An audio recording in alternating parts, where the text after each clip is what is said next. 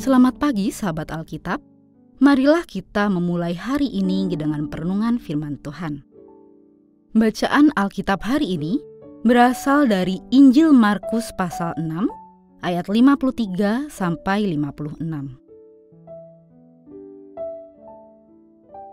Setibanya di seberang, mereka mendarat di Genesaret dan berlabuh di situ. Ketika mereka keluar dari perahu, orang-orang segera mengenal Yesus, lalu berlari ke seluruh daerah itu. Mereka mulai membawa orang-orang sakit di atas tikarnya ke mana pun mereka mendengar Yesus berada.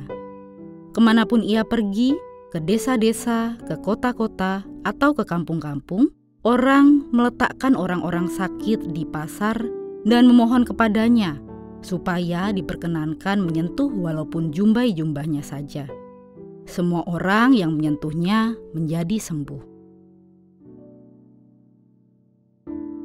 Tuhan Yesus dan para murid telah sampai di pantai Genesaret. Saat mereka keluar dari perahu, banyak mata tertuju padanya. Orang-orang menyambut dengan syukur dan mengabarkan kehadiran Tuhan kepada orang-orang di wilayah tersebut mereka membawa orang-orang sakit kepada Yesus untuk disembuhkan. Dan situasi demikian terjadi di beberapa kota dan desa yang Yesus datangi. Mereka meminta izin kepada Tuhan Yesus agar orang-orang yang sakit boleh menyentuh jubahnya meski hanya ujungnya saja. Karena dengan demikian mereka yang sakit akan sembuh. Sahabat Alkitab, Bila pada kisah-kisah sebelumnya Tuhan Yesus nampak aktif dan berinisiatif, pada bacaan kali ini pergerakan justru berasal dari orang-orang banyak yang melihat dan mengenali Tuhan Yesus. Mereka datang tak hanya untuk dirinya sendiri, tapi mereka juga turut membawa orang-orang sakit ke alun-alun, mendekat ke Tuhan Yesus untuk dapat menyentuh jubahnya. Tentu, di sini bukan berarti bahwa jubah itu memiliki kesaktian. Jubah hanya alat atau sarana yang menghubungkan orang-orang kepada Tuhan Yesus. Dengan menyentuh jubahnya, mereka telah menyentuhnya. Dengan kata lain, keyakinan menyentuh jubah Tuhan itu menggambarkan betapa besarnya iman orang-orang tersebut kepada Yesus. Kisah ini mengingatkan kepada kita bahwa mujizat tak hanya terjadi ketika Tuhan yang mengambil inisiatif terlebih dahulu. Namun, mujizat juga bisa terjadi ketika manusia berusaha untuk menjamah Tuhan dan memohon kepadanya.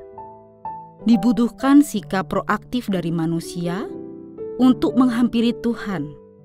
Namun, sering kali ketika persoalan dan pergumulan menghampiri kehidupan, kita memilih untuk menunggu menunggu orang menolong, menunggu semua orang lewat, dan pada hari ini kita kembali diingatkan bahwa pertolongan itu juga dapat mewujud pada gerakan hati dan diri kita untuk mengupayakan hal-hal yang mungkin demi selesainya pergumulan yang dialami. Allah selalu mengulurkan tangannya untuk membantu serta menopang kita. Tetapi di saat yang sama, manusia pun perlu bergerak dan menyambut uluran tangan Allah tersebut. Mari kita berdoa. Tuhan kami datang ke hadiratmu dengan mengaku diri bahwa sering kali kami terlalu pasif dalam menanti kedatanganmu. Tolonglah kami ya Tuhan agar senantiasa memiliki kesadaran untuk mengupayakan dan menyambut uluran tanganmu. Dalam nama Tuhan Yesus, kami berdoa. Amin.